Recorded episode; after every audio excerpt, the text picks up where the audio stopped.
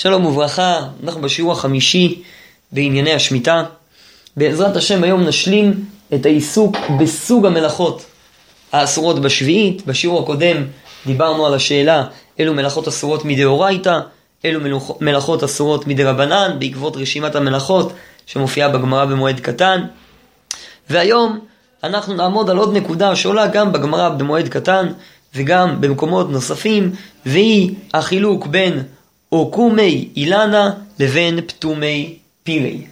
הפירוש המילולי אוקומי אילנה פירושו להעמיד את האילן, לדאוג לקיומו הרגיל והרציף של האילן, לעומת פתומי פירה שמטרתו לשבח ולפטם את פירות האילן. החילוק הזה מופיע כמה פעמים בענייני השמיטה, כאשר הגמרא תוהה למה מלאכות מסוימות מותרות בשביעית ומלאכות אחרות אסורות בשביעית, וזאת תשובת הגמרא, שצריך לחלק בין מלאכות שמטרתם להעמיד את האילן, הכוונה לדאוג לתפקוד היומיומי הבסיסי של האילן ולהשאיר את המצב הקיים על כנו, לבין מלאכות שמטרתם לשבח את האילן, לגרום לו להיות טוב יותר, להוציא יותר פירות ולגדול.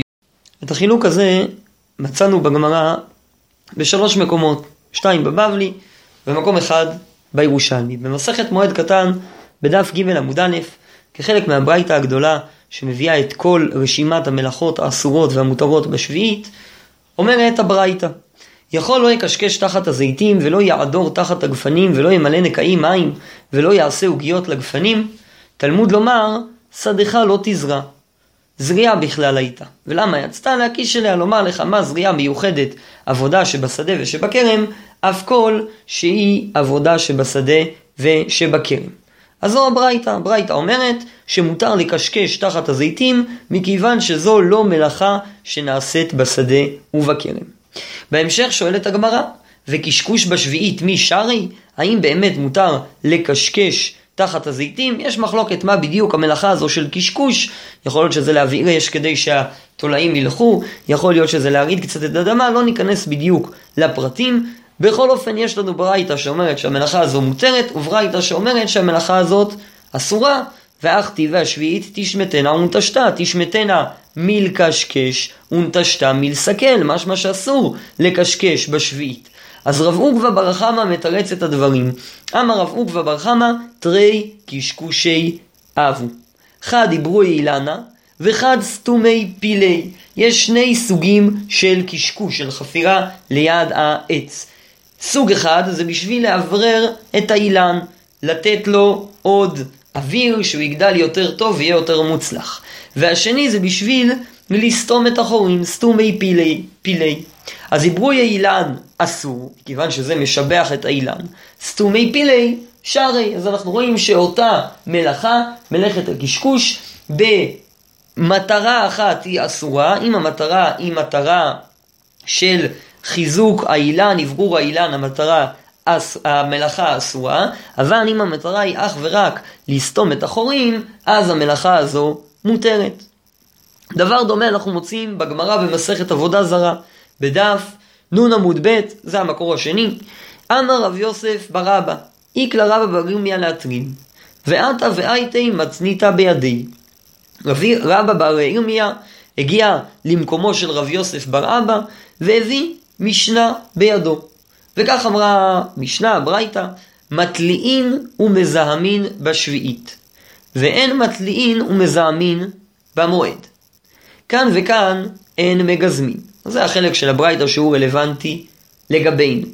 אז להתליע את האילנות, להוציא את התולעים ולזהם את האילנות בשביעית זה אה, מותר. לעומת זאת, ובמועד זה אסור, לעומת זאת גיזום, לגזום את האילנות, כאן וכאן אסור. בגמרא מובא שרבא ברומיה אמר על הברייתא הזו, ולית נגר ולא בר נגר דאיפרקיני. אף אחד לא יכול לתרץ את הברייתא הזו. יש בה קושי שהוא לא ברור. הגיע רבינה ואמר, אנא לא נגר אנא ולא בר נגר אנא, ומפרקין עלי. אני יכול לתרץ את הברייתא. ואז מתלבטת הגמרא, מה איכא קשיא לי? מה הקושייה בברייתא הזו? מה הבעיה? יש מלאכות שמותר לעשות בשביעית, ואסור במועד, יש מלאכות שאסור כאן וכאן, אין שום בעיה עם הברייתא הזו לכאורה. אז מציעה הגמרא, אילי עם המועד השביעית כקשיא לי. מה ישנה שביעית דשארי ומה ישנה מועד דאסור? למה יש מלאכות שמותרות בשביעית ואסורות במועד? אז אומרת הגמרא, אין שום בעיה, שביעית מלאכה עשרה רחמנא תירחא שרי, מועד אפילו תירחא נמי אסור. מכיוון שאופי האיסור שונה, ועל כך עמדנו בשיעור הקודם, האופי של איסור שביעית קשור להגדרת מלאכה ולאו דווקא לטרחה, לפי רוב ככל הראשונים, והגמרא הזאת קשה על הריטב"א שהבאנו בשיעור הקודם, זה מסביר למה יש הבדל בין חול המועד לבין השביעית, ולמה יש מלאכות שמותרות בשביעית ואסורות בחול המועד. אלא אומרת הגמרא, בעיה אחרת הייתה בברייתא שלית נגר ולא בר נגר דאיפרקיני, מה הבעיה? זיהום מגיזום כקשיא ליה. מה ישנה זיהום דשארי, ומה ישנה גיזום דאסור. למה הברייתא מתירה לזהם את האילנות בשביעית, אבל היא לא מתירה לגזום אותם בשביעית? מה ההבדל בין הזיהום המותר לבין הגיזום האסור? אז על כך מתרץ רבינה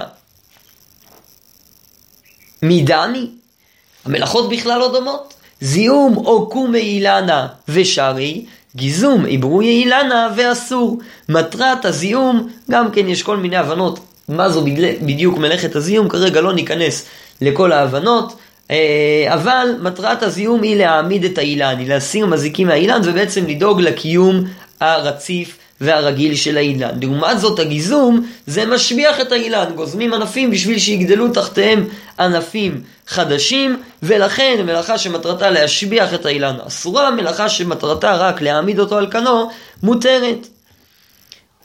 אה, ובעצם כאן אין קושייה. אבל ממשיכה הגמרא ואומרת, אלא זיהום מזיהום כקשיא לי. דקטני מתליעין ומזהמין בשביעית, ומיני מזהמין את הנטיות, וכורכים אותן, וקוטמים אותן, ועושים להם בתים ומשקים אותם, עד ראש השנה.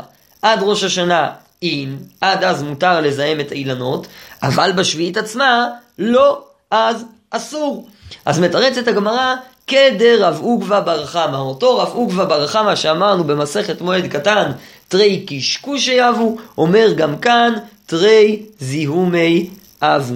חד לעוקומי אילני ושרי, וחד לאברוי אילני ואסור, ואותו דבר ממשיכה הגמרא ואומרת גם לגבי שיחה, שיחת האילן, יש ברייתא שאוסרת את השיחה, יש ברייתא שמתירה, והתשובה היא, יש חילוק בין שיחה שמטרתה עוקומי אילנה, לבין שיחה שמטרתה פטומי פירה, מטרתה לשבח את הפירות, שיחה שמטרתה להעמיד את האילן מותרת, זו שמטרתה לשבח את הפירות, היא כמובן אסורה.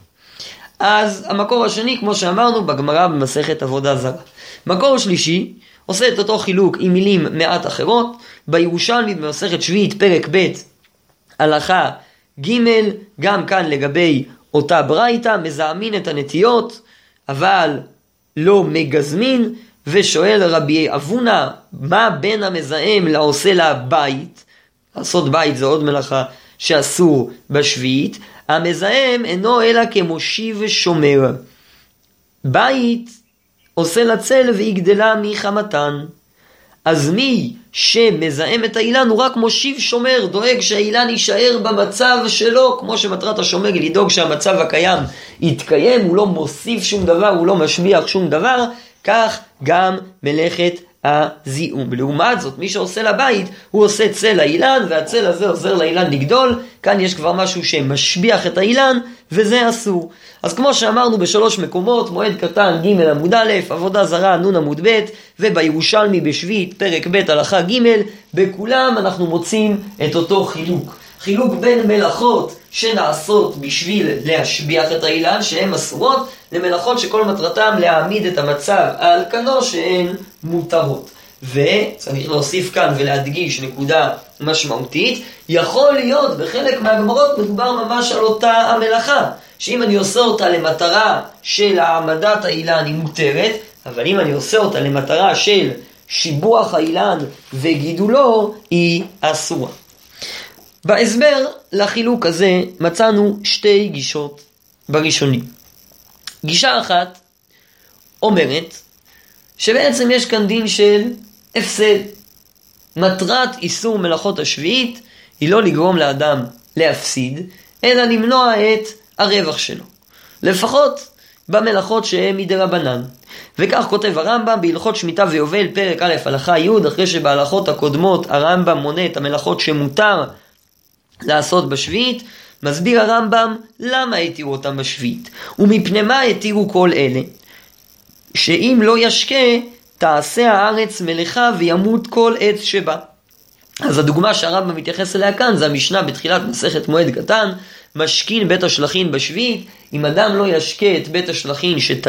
שגידולו תלוי במים שהאדם נותן לו, הוא לא יכול לגדול ממי הגשמים בלבד, אז בית השלכין ייהרס והארץ תעשה מלאכה וימות כל עץ שבה, לא יישארו עצים בשדה. והואיל ואיסור הדברים האלו וכיוצא בהם מדבריהם, לא גזרו על אלו שאין, שאין אסור מן התורה, אלא אותן שני אבות ושתי תולדות שלהם, כמו שביארנו. אז אומר הרמב"ם, מכיוון שמדובר כאן רק על מלאכות מדרבנן, חכמים העמידו את דבריהם כאשר מדובר על מניעת רווח, הם אסרו את המלאכות שאסורות מדרבנן כאשר מטרת המלאכה היא לגדל עוד פירות, לגדל את האילן יותר, אבל הם לא העמידו את דבריהם במקום הפסד. כאשר המניעה מהמלאכות שאסרו חז"ל יגרמו לאדם להפסיד, שם חז"ל לא אמרו את דבריהם. אז יוצא לשיטת הרמב"ם שיסוד ההיתר הוא בעצם משום הפסד. בעיקרון אין חילוק מהותי בין המלאכות שמטרתם להעמיד את האילן לבין מטרתות ש... מלאכות שמטרתם לשבח את האילן. חוץ מזה, שכאשר המטרה היא להעמיד את האילן, אם אני לא אעשה את המלאכה, אז ייגרם לאדם הפסד. וחכמים התירו את המלאכות בשביל למנוע את ההפסד. אז זו גישה אחת שמדברת על מניעת הפסד, חשש לממונם, חסו חכמים על ממונם של ישראל. גישה שנייה אומרת שהחילוק הזה בין מלאכות שמטרתן להעמיד את האילן למלאכות שמטרתן להצמיח את הפירות זה חילוק מהותי שמלמד על אופי המלאכה. כך אומר רש"י בעבודה זרה נ' עמוד ב' אבל סכין שמן לגיזום כדי שלא ימות האילן אם נגזם קודם לכן מלאכה שהיא עבודת קרקע עשה רחמנה והנעיליו מלאכת קרקע נינו דהוקום מאילנה בעלמא הוא שלא ימות ואין משביחו לאילן אלא מעמידו בקמות שהוא. אומר רש"י, ברגע שמטרת המלאכה היא להעמיד את המצב הקיים ולא לשבח את האילן, לא זו המלאכה שאסרה התורה בשביעית. התורה אסרה בשביעית מלאכות שמטרתם לגדל את הקרקע, להוסיף בקרקע, להצמיח בקרקע. מהלך דומה יש בהלכות שבת, שם יש שמסבירים שהמלאכות שאסרו שאסרה התורה הן דווקא מלאכות יצרניות, שאדם פועל, אדם יוצר ועושה משהו חדש בעולם. אותו דבר גם בשביעית, רק מלאכות שמצמיחות דבר חדש, שמגדלות את האילן, אה, מוסיפות על גידולו הקיים, הן אסורות בשביעית. מלאכות שכל מטרתם להשאיר את המצב על כנו, לא נאסרו בכלל. דברים דומים עולים מלשון הריטב"א במסכת מועד קטן, דף ג' עמוד א', סתומי פילי, פירוש שאינו אלא לאוקומי בעלמא שלא ייכנס השמש בין הבקעים ואז האדמה תתייבש, ולא חשיבה עבודה. המלאכה הזאת של לסתום את החורים בכלל לא נחשבת עבודה. כי עבודה זה דבר שבא להוסיף על האילן, לגדל את האילן, ולא דבר שבא לשמור על המצב הקיים. דבר שבא לשמור על המצב הקיים הוא שמירה, הוא לא מלאכה. אז אם כן, שתי גישות מצאנו להבנת החילוק בין עוקומי אילנה לבין פטומי פירה.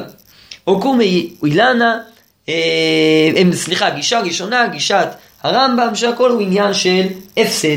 גישה שנייה, גישת רש"י והריטב"א, שמדובר כאן על הגדרת המלאכה, האם זו המלאכה שנאסרה בשביעית או לא.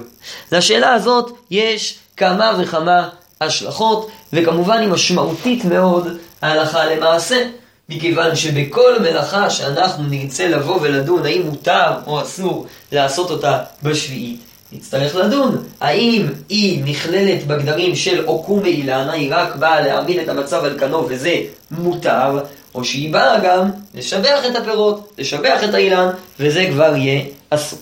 אז הנפקא מינה הראשונה בין שתי הגישות הללו אה, היא לכאורה מה יהיה הדין במלאכות שאסורות מן התורה. שפתי הרמב"ם ברור מללו, שם בפרק א' הלכה י', שרק ורק במלאכות דה רבנן קיים ההיתר של עוקומי אילנה. כיוון שמהות ההיתר היא למנוע הפסד, אז לגבי מה שאסרה התורה לחכמים אין אפשרות להתיר את מה שאסרה התורה, אבל מה שחכמים אוסרים, הם אוסרים רק בתנאי שלא נגרם הפסד לאדם. לעומת זאת, בדברי רש"י בעבודה זרה נ' עמוד ב', מפורש לכאורה שמדובר על היתר שתקף גם למלאכות דאורייתא. מלאכה שהיא עבודת קרקע אסר רחמנה. רש"י מדבר כאן על האיסור של התורה ואומר איזה מלאכות התורה אסרה? מלאכות שמטרתם לשבח את הקרקע. אבל מלאכה שמטרתה רק להעמיד את המצב על כנו בכלל לא נאסרה, מכיוון שלשיטת רש"י והרידווה, מלאכה כזאת היא לא מסוג המלאכות שנאסרו בשביעית. האחרונים נחלקים בדבר. רב שלמה זלמן נוירבך במנחת שלמה בחלק א', בסימן נ"א, באות ח', הוא דן בשאלה הזאת, האם הותרו גם עבודות דאורייתא לאוקומי אילנה בכללה דלאוקומי שרי. והוא כותב, נראה דעבודות דאורייתא אסירי. וראייתו, שהרי היתר חרישה בעשר נטיות מבואר בירושלמי, דהו כדי שלא יתייבשו. אז בתחילת המשניות במסכת שביעית, רוב פרק א' של מסכת שביעית עוסק בהיתר לחרוש עשר נטיות לפני השביעית. בתוספת שביעית, דבר שנלמד עליו בהמשך בעזרת השם, רוב המלאכות אסורות, כל המלאכות שאסורות בשביעית אסורות גם שם, אבל יש מלאכות שהתירו. אחת המלאכות היא חרישת עשר נטיות. אם יש לי שדה בגודל מסוים שגדלות בו עשר נטיות, מותר לחרוש אותו עד ראש השנה של השביעית, אבל לא בשביעית עצמה. ומסביר הירושלמי בטעם ההיתר, כדי שלא יתייבשו. משמע שלמרות שהנטיות יתייבשו בשנת השמיטה כשלא יחרשו בהם, מכיוון שהחרישה היא מלאכה שאסורה מדאורייתא לחלק השיטות, מהשיטות, וגם על זה נלמד בהמשך, אין היתר לחרוש בשביעית, למרות שהאילנות ימותו. אז זו שיטת רב שלמה זלמן נוירבך, כך גם הרב קוק כותב בכמה מקומות בפשטות, למשל בסימן י"א בקונטרס האחרון של שבת הארץ, שם הוא מדבר על זמירה אה, איזה זמירה מותרת ואיזה זמירה אסורה, ועוד נחזור לסימן הזה בהמשך. כותב שם הרב קוק, ואף על פי שדבר שאיסורו מפורש בתורה, שזה זמירה, אין לנו חילוק בין לאוקומי אילנה לבין לברוי, שחילוק זה לא נאמר כי אם בתולדות דרבנן, ויסוד דבריהם ברמב"ם, כמו שראינו. מי שחולק עליהם זה הרב טיקוצ'ינסקי, בספר השמיטה, שם פרק ד' מדבר על אוקומי וברוי, ובהערה אחת אה, אומר הרב טיקוצ'ינסקי שיש שלוש חקירות שיש לחקור במהות לאוקומי. החקירה השנייה היא האם מותר בלאוקומי גם במלאכה דאורייתא. והוא מצטט את הרב קוק במקום נוסף, בפרק א' הלכה ה' בשבת הארץ, וגם בהלכה כ', ששם לומד הרב קוק מהרמב"ם, שמלאכות דאורייתא יהיו אסורות גם בלאוקומי אילן. ובכל זאת כותב הרב טיקוצ'ינסקי, ולעניות דעתי, אחרי שברמב"ם לא מפורש איתמר, וערך בעבודה זרה כתב שמותר אף בזימור דאורייתא. אז אומר הרב טיקוצ'ינסקי, יש מקור בדברי רבנו חננאל במסכת עבודה זרה, שם בגמרא בדף נ' עמוד ב', שממנו עולה שמלאכות דאורייתא גם כן מותרות כשהם לאוקומי אילן. לאילו דברים מתכוון הרב טיקוצ'ינסקי, אז הרב שם כותב כך: זיהום אוקומי אילנה. גיזום שהוא חיתוך הזמורות להחליף אחרים ולעברות ולהפריח את האילן הוא ואסור. מה הסיבה שגיזום אסור? רק בגלל שמטרתו להפריח האילן. אבל אם כל מטרתו... אה, לא, סליחה. גיזום שהוא חיתוך הזמורות להחליף אחרים ולעברות ולהפריח האילן הוא... כן, אז כיוון שמטרתו להפריח האילן זה אסור, אבל אם מטרתו לא הייתה להפריח את האילן, אלא רק להעמיד את המצב על כנו, זה היה מותר. הדיוק הזה ברבנו חננאל, האחרונים הרחיבו עליו הרבה, רובם כתבו שהוא לא כל כך משכנע, מכיוון שיכול להיות שזה אופי המלאכה של זימור תמיד, ואין זימור שהוא אה, לא להפריח את האילן. בכל מקרה, מכאן מדייק הרב טיקוצ'ינסקי, שמותר גם במלאכות דאורייתא לעשות אותם כשמטרתן היא אך ורק עוקומי אילן. הפסיקה המקובלת בזה היא לסמוך אך ורק על אה, להתיר, סליחה, רק במלאכות דרבנן, כך כותבים רוב האחרונים, ראינו את הרב גור, גם שון זלמן נוירבך, גם החזון איש כותב דברים דומים. אבל אה, יש עוד שאלה שאנחנו צריכים לצרף אותה כאן למערכת. הרי אנחנו דיברנו בשיעורים הקודמים על כך ששמיטה בזמן הזה היא דרבנן, ולכן יכול להיות שגם מלאכות שבעיקרון אסורים מן התורה, חרישה, זריעה, זמירה, מכיוון שבזמן הזה השביעית היא אך ורק מדרבנן, יהיה מותר לעשות אותם לעוקומי אה, אילנה, מכיוון שהם רק בגדר דרבנן. אז בשאלה הזאת התחבט המערית בחלק ב' בשו"ת ביורדי הסימן נ"ב, והוא נטה להתיר. וראייתו שמשום ארנונה לא התירו לחרוש ולזרוע, דעה ואיסור דאורייתא. אבל בשביעית בזמן הזה דה רבנן, יכול להיות שיהיה מותר בשביל ארנונה אה, לזרוע ולחרוש. אז ארנונה זה מס של המלך, זה אומנם הפסד אחר שהוא לא קשור להגדרת המלאכה, אבל אומר המעריד שהעובדה שמדובר היום על דין דה רבנן היא מספיק טובה. ומה הראייה שלו? שבריש מועד קטן גבי משכין בית השלכים במועד ובשביעית כתבו הטעם משום דשביעית דרבנן. אז כמו שראינו, זה מחלוקת אביי ורבא, לשיטת אביי ההיתר של בית השלכים אה, של השקעתו בשביעית היא רק מכיוון ששביעית בזמן הזה דרבנן, ממילא אומר המערית, ההגדרה אה, של שביעית בזמן הזה כאיסור דרבנן היא מספיק טובה בשביל להתיר אה, אה, מלאכות במקום הפסד, וכמו שמותר בשביל ארנונה, כך אומר המערית, יהיה מותר גם לעוקומי אילנה, כי שניהם כרוכים בהפסד. החזון איש בסימן כ"א בשביעית, סעיף קטן י"ז, בנוגע לשאלה האם מותר לגזום תפוזים או לא, הוא סובר שאנחנו צריכים תרי דרבנן בשביל להתיר. אי אפשר להסתפק בכך ששביעית בזמן הזה דרבנן, ורק מלאכות שהן אסורות מדברי חכמים, רק בהם ההיתר יהיה קיים. ייתכן שהשאלה הזאת, האם אנחנו יכולים לסמוך על כך ששביעית בזמן הזה דרבנן, קשורה גם כן לחקירה שדיברנו בה, עם תוספת מעט קטנה. אנחנו חקרנו האם המלאכות שהן לעוקום מאילן המותרות מכיוון שהן לא מוגדרות כמלאכות, או מכיוון שיש כאן הפסד. אם יש כאן הפסד, אז לכאורה לא משנה על איזה איסור דה רבנן מדובר, חכמים יתירו במקום הפסד. אבל אם מבינים שיש כאן יסוד שקשור להגדרת המלאכה, גם אם נניח לא כמו שמשתמע מרש"י, ולא כמו שעולה מרבנו חנאל בעבודה זרה, שההיתר הזה קיים גם בדאורייתא, נניח שהוא קיים רק בדרבנן, עדיין הוא מתייחס לאופי המלאכה. ולכן רק במלאכות שהן מדרבנן, שם חז"ל אסרו מלאכות שהן משביחות את האילן והתירו מלאכות שהן מעמידות את האילן על כנו. אבל העובדה ששביעית בזמן הזה דרבנן עדיין לא משנה את המלאכות שחכמים אסרו. אז ייתכן שגם השאלה הזאת תלויה בשאלה הבסיסית שהעלינו כאן.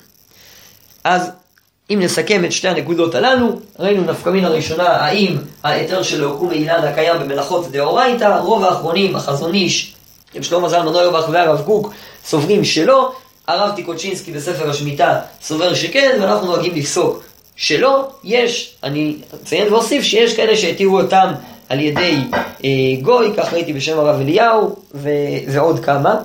אמ, בנוגע לשאלה האם אפשר להשתמש בכך ששביעית בזמן הזה דרבנן בשביל להתיר אה, גם מלאכות דאורייתא, דעת רוב האחרונים כחזון איש שלא, בכל זאת ראינו שהמערית סבר להקל בזה. החזון איש דן בעוד שאלה מעניינת, שם בסימן כ"א סעיף י"ז, אה, החזון איש נשאל לגבי גיזום תפוזים, הוא כותב שם שתפוז זה עץ מאוד עדין, ולכן אם לא אה, יגזמו את העלים שלו הוא כנראה ימות, אז אומר אה, החזון איש שחייבים לזבל ולנקש קודם ראש השנה תשי"ב, שלא יצטרכו לזבל ולנקש בשביעית. ואף אם לא יספיק לכל השנה, כל מאי דאפשר למעוטי חייב למעט.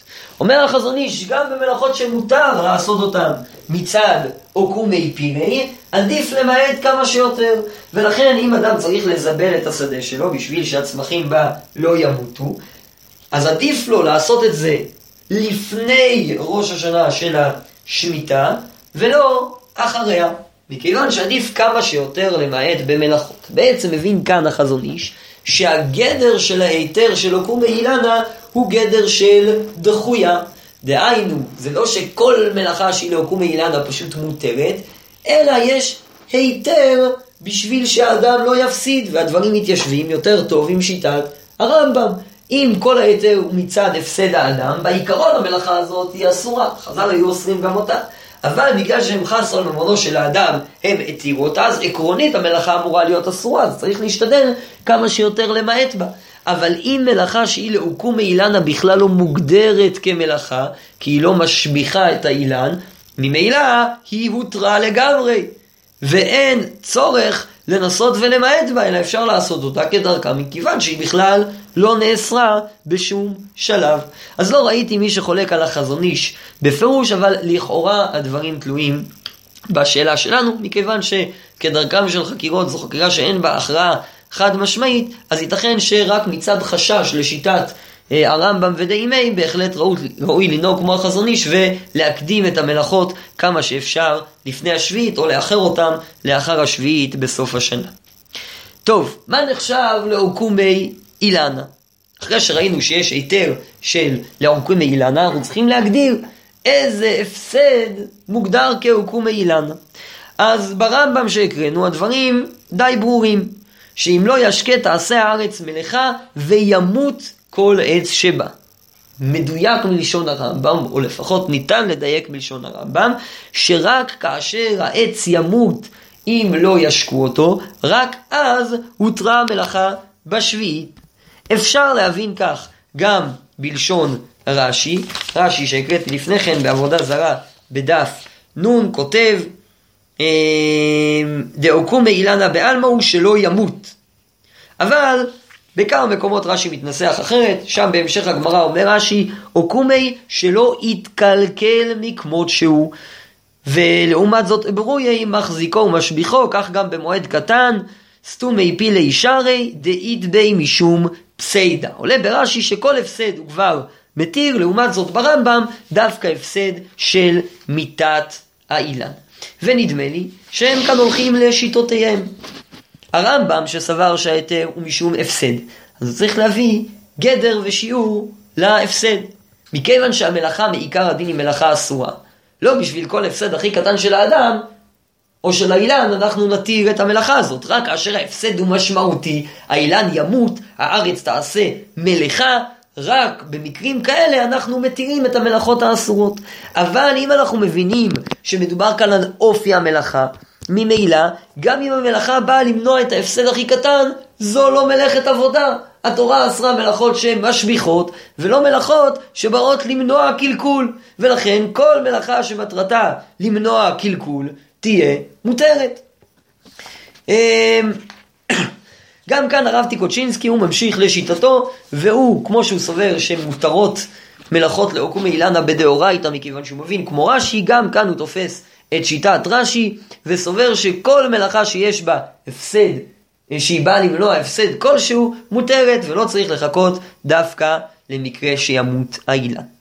עוד שאלות מעניינות שנוגעות לנקודה הזאת, איך אנחנו מגדירים האם המלאכה היא או קומי אילנה או אברואי פירי, נוגעות למקרים בהם המלאכות הם גם או קומי אילנה וגם אברואי פירי, זאת אומרת מלאכה, אדם, מלאכה אחת שאדם עושה, למשל השקיה, היא גם מחזיקה את הצמח, אבל היא גם מצמיחה אותו ומוסיפה לו כוח. אם אני לא אשקה את הצמח, הצמח ימות, אם אני משקה את הצמח, הצמח גדל יותר.